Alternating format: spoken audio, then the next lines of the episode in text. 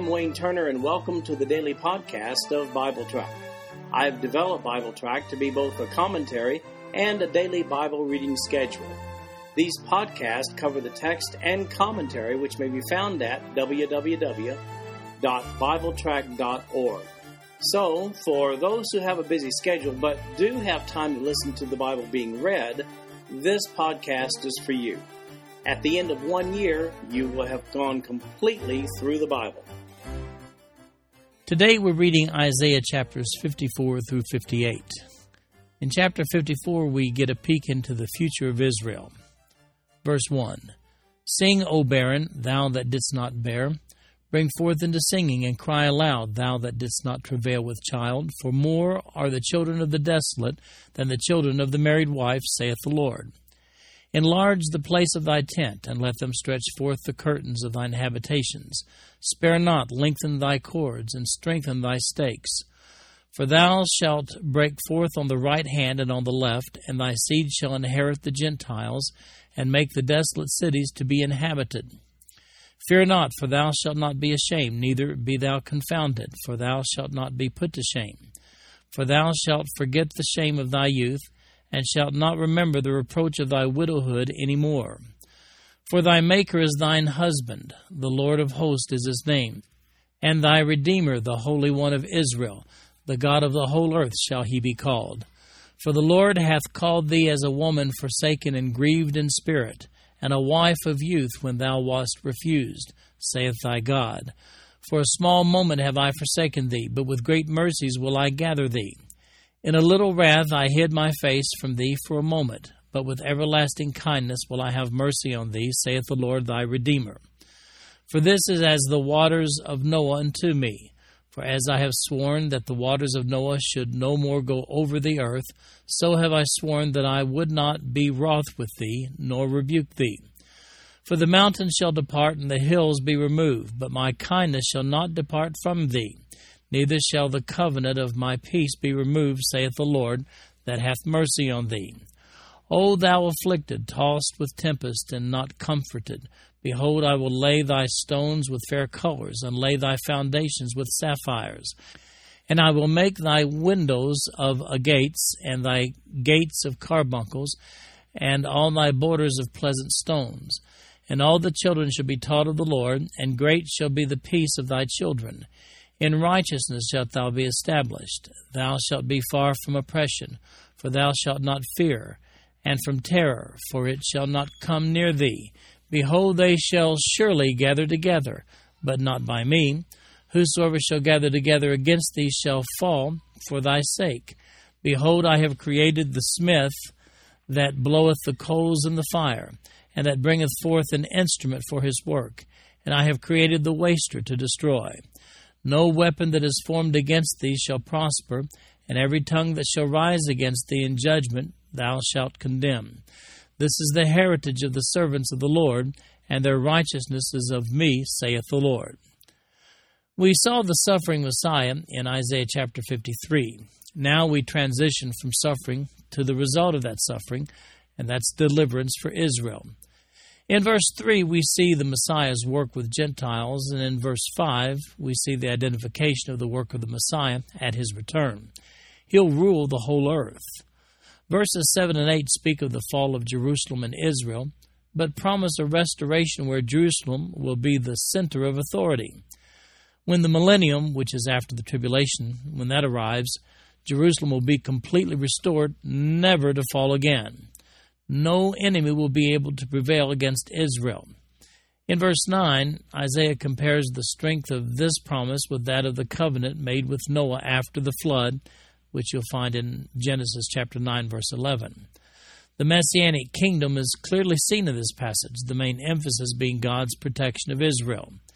Even though enemies may contemplate coming against the inhabitants, they will not succeed. We see that in verses 14 through 17.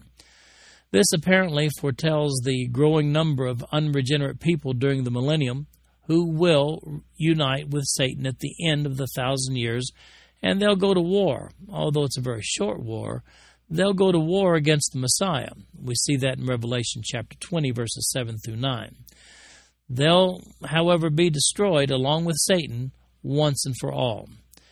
Incidentally, Paul quotes Isaiah chapter 54, verse 1 over in Galatians chapter 4, verse 27. That's where he gives an allegory that employs Jerusalem. The analogy there highlighting the future glory of Jerusalem as it becomes the governmental seat over all the earth. In chapter 55, we have an appeal to the Gentiles, verse 1. Ho, every one that thirsteth, come ye to the waters, and he that hath no money, come ye, buy and eat, yea, come, buy wine and milk without money, and without price. Wherefore do ye spend money for that which is not bread, and your labor for that which satisfieth not? Hearken diligently unto me, and eat ye that which is good, and let your soul delight itself in fatness Incline your ear and come unto me. Hear, and your soul shall live. And I will make an everlasting covenant with you, even the sure mercies of David. Behold, I have given him for a witness to the people, a leader and commander to the people. Behold, thou shalt call a nation that thou knowest not, and nations that knew not thee shall run into thee because of the Lord thy God, and for the Holy One of Israel, for he hath glorified thee. Seek ye the Lord while he may be found. Call ye upon him while he is near. Let the wicked forsake his way, and the unrighteous man his thoughts, and let him return unto the Lord, and he will have mercy upon him and to our God, for he will abundantly pardon. For my thoughts are not your thoughts, neither are your ways my ways, saith the Lord. For as the heavens are higher than the earth, so are my ways higher than your ways, and my thoughts than your thoughts. For as the rain cometh down and the snow from heaven, and returneth not thither, but watereth the earth, and maketh it bring forth and bud, that it may give seed to the sower and bread to the eater, so shall my word be that goeth forth out of my mouth. It shall not return unto me void, but it shall accomplish that which I please, and it shall prosper in the thing whereto I sent it. For ye shall go out with joy, and be led forth with peace. The mountains and the hills shall break forth before you into singing, and all the trees of the field shall clap their hands. Instead of the thorn shall come up the fir tree, and instead of the brier shall come up the myrtle tree. And it shall be to the Lord for a name, for an everlasting sign that shall not be cut off. We see here in verses 1 and 2 that eternal life cannot be bought. It may only be received as a gift. In Acts 13:34, Paul quotes a portion of verse 3, where there he says, "Incline your ear and come unto me; hear, and your soul shall live, and I will make an everlasting covenant with you, even the sure mercies of David." Paul does so before his Jewish audience as supporting evidence that Jesus is in fact the Messiah.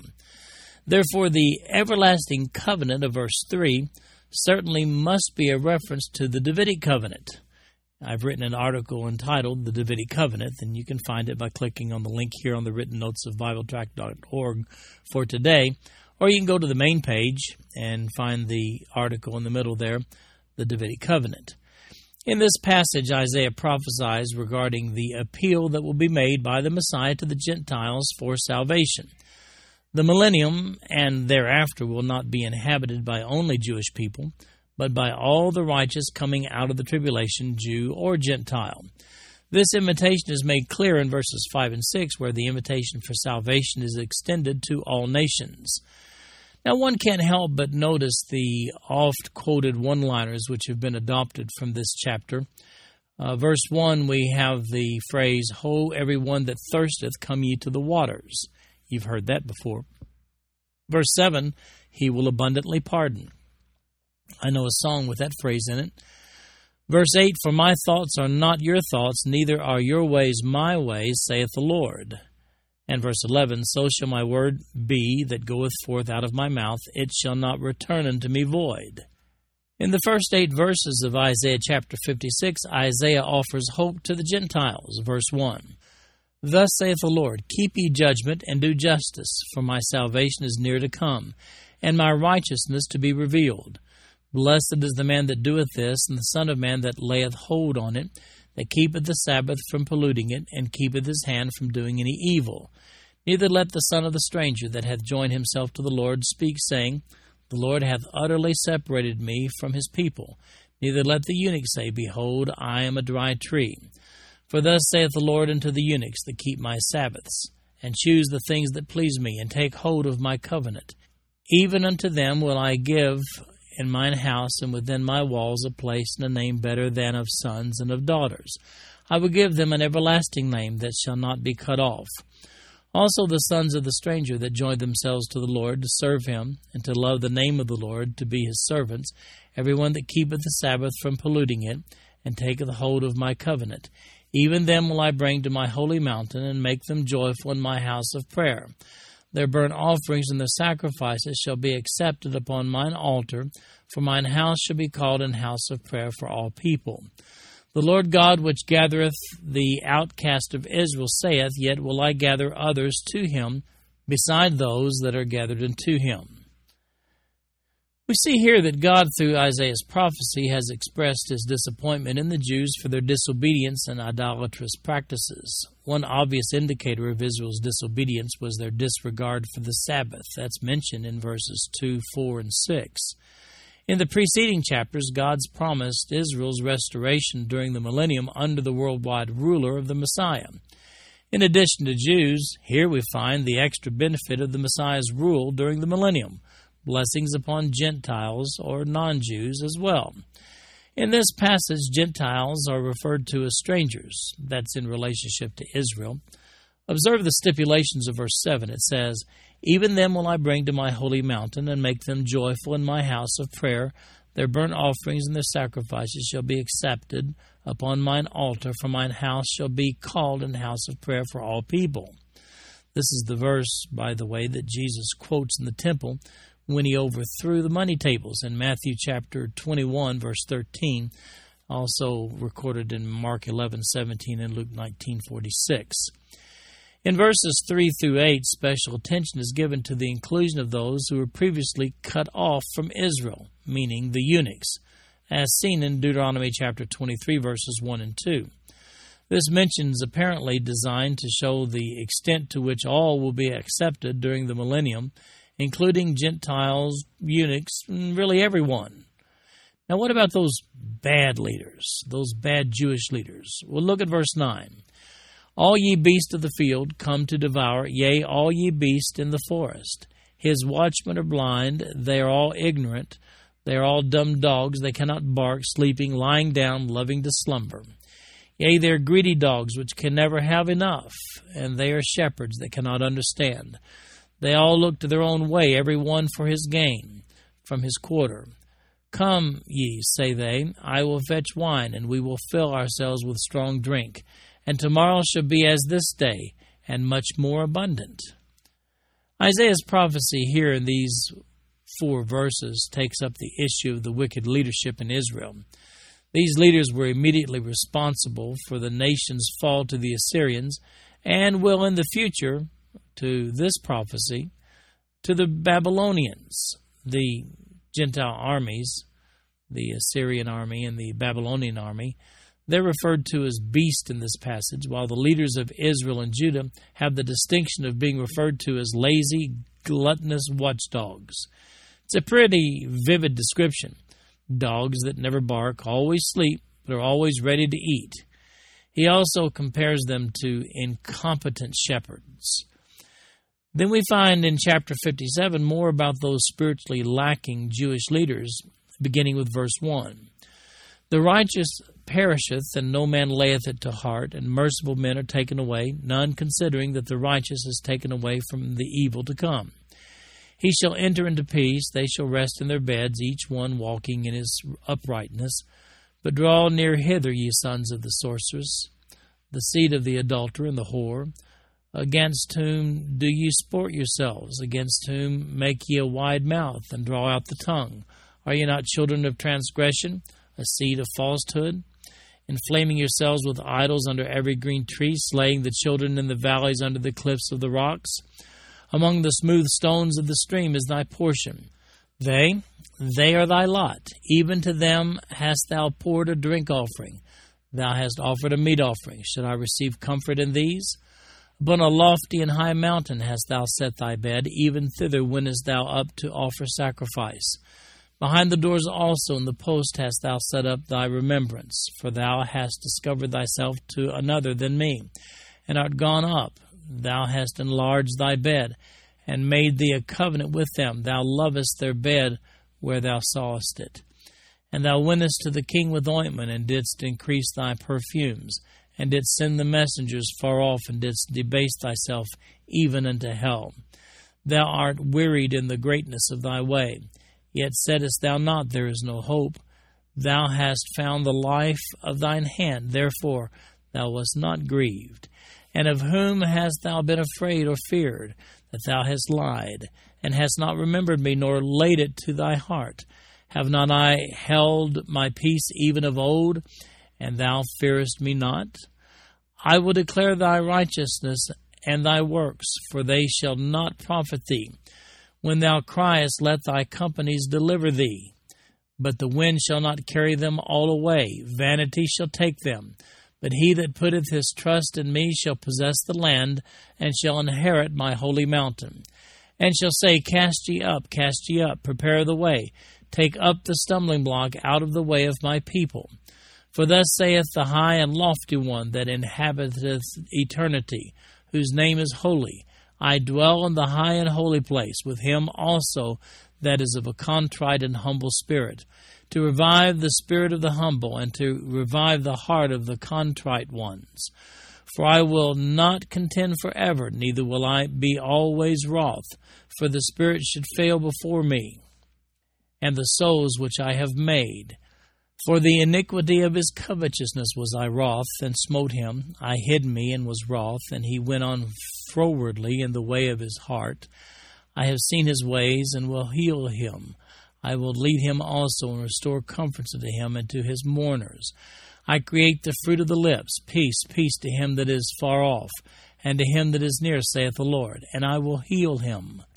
But the wicked are like the troubled sea, when it cannot rest, whose waters cast up mire and dirt.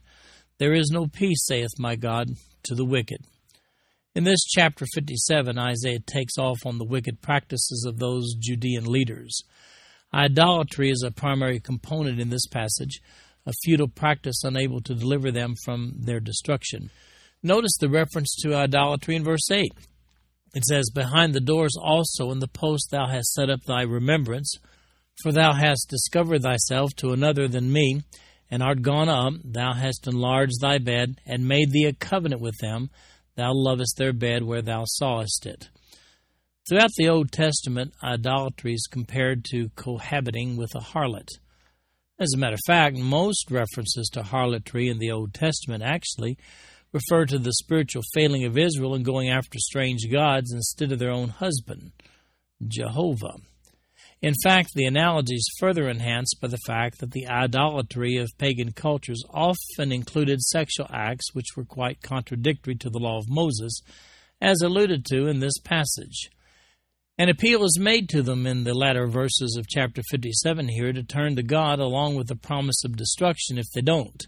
And history tells us that they declined the offer. In verses 14 to 21, God encourages the repentant and humble, and he warns the wicked.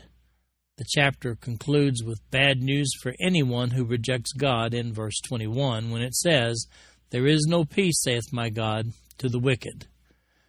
That brings us to chapter 58 with a question Does fasting make you right before God? Verse 1 Cry aloud, spare not, lift up thy voice like a trumpet, and show my people their transgression, and the house of Jacob their sins. Yet they seek me daily, and delight to know my ways, as a nation that did righteousness, and forsook not the ordinance of their God. They ask of me the ordinance of justice.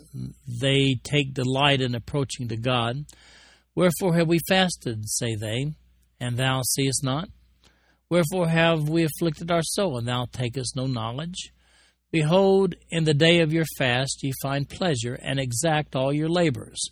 Behold, ye fast for strife and debate, and to smite with the fist of wickedness. Ye shall not fast as ye do this day, to make your voice to be heard on high. Is it such a fast that I have chosen? A day for a man to afflict his soul? Is it to bow down his head as a bulrush, and to spread sackcloth and ashes under him? Wilt thou call this a fast and an acceptable day to the Lord? Is not this the fast that I have chosen? To loose the bands of wickedness, to undo the heavy burdens, and to let the oppressed go free, and that ye break every yoke? Is it not to deal thy bread to the hungry, and that thou bring the poor that are cast out to thy house? When thou seest the naked, that thou cover him, and that thou hide not thyself from thine own flesh? Then shall thy light break forth as the morning, and thine health shall spring forth speedily, and thy righteousness shall go before thee. The glory of the Lord shall be thy reward. Then shalt thou call, and the Lord shall answer. Thou shalt cry, and he shall say, Here I am. If thou take away from the midst of thee the yoke, the putting forth of the finger, and speaking vanity, and if thou draw out thy soul to the hungry, and satisfy the afflicted soul, then shall thy light rise in obscurity, and thy darkness be as the noonday. And the Lord shall guide thee continually, and satisfy thy soul in drought, and make fat thy bones, and thou shalt be like a watered garden, and like a spring of water, whose waters fail not. And they that shall be of thee shall build the old waste places. Thou shalt raise up the foundations of many generations, and thou shalt be called the repairer of the breach, the restorer of paths to dwell in. If thou turn not away thy foot from the Sabbath, from doing thy pleasure on my holy day, and call the Sabbath a delight, the holy of the Lord honorable, and shalt honor him, not doing thine own ways, nor finding thine own pleasure, nor speaking thine own words, then shalt thou delight thyself in the Lord, and I will cause thee to ride upon the high places of the earth, and feed thee with the heritage of Jacob thy father, for the mouth of the Lord hath spoken it. Israel's leadership has been addressed as being corrupt, leading to their fall to the Assyrians, the northern tribes in 721 BC, and later to the Babylonians, Jerusalem in 586 BC. However, some of the people had gone through the motions of seeking God, but they did it in vain. But why in vain, you ask? Well, it was not from their hearts. It's like any other polytheistic culture, hedging their bets by showing reverence to several perceived deities. In their minds, God was not their sole deliverer. And that's why verses 1 through 3 seem to show a contrite group of people in Israel, yet to no avail. Isaiah goes on to show these people in the remainder of the chapter that their fasting is not from their hearts.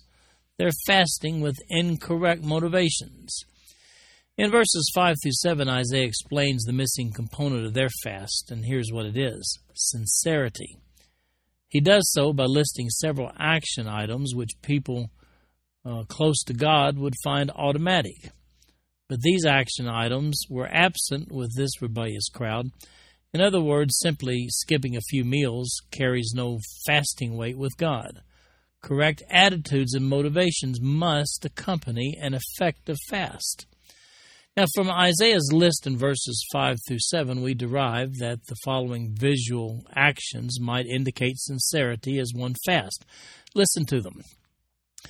Isaiah says, A day for a man to afflict his soul, to bow down his head as a bulrush, to spread sackcloth and ashes under him, to loose the bands of wickedness, to undo the heavy burdens, to let the oppressed go free, that ye break every yoke, to deal thy bread to the hungry, to bring the poor that are cast out to thy house, when thou seest the naked, that thou cover him, to hide not thyself from thine own flesh.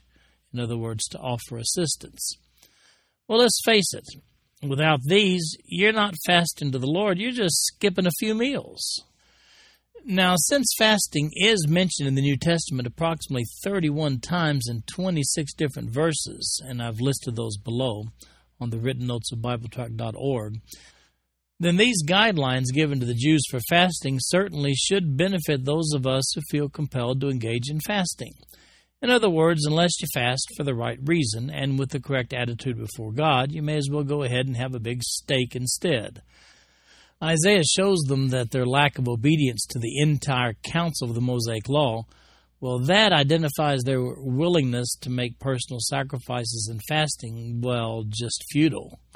Likewise, fasting can only benefit a believer who's obedient to the leadership of the Holy Spirit in his life. Now, I've listed on the page here several passages of Scripture in the New Testament that actually mention uh, fasting. And uh, rather than read all those references to you, there are 1, 2, 3, 4 in Matthew, 2 in Luke, uh, four references in Acts, 1 in 1 Corinthians, and 2 in 2 Corinthians. Uh, you may want to take a look at those and read uh, about fasting in the New Testament. But it's difficult from these passages to pull together a comprehensive doctrine on fasting. But one thing's obvious here, and, and that's the fact that uh, the concept of fasting has not been invalidated under grace. It would appear that fasting is akin to importunity or what we call persistence. It adds a level of sincerity and urgency to our petitions before God. Well, incidentally, God knows how sincere we are, but fasting may very well be the key that helps us realize how importantly we regard our own petition before God. In other words, fasting demonstrates an intensity in prayer that may not be demonstrated any other way. This concludes our podcast for today. I'm Wayne Turner, and if you'd like to read along with our commentary online, go to www.bibletrack.org. Thank you for listening in today. The background music for these podcasts is an original composition written by the music director of Fayette Bible Church, Paul Walton.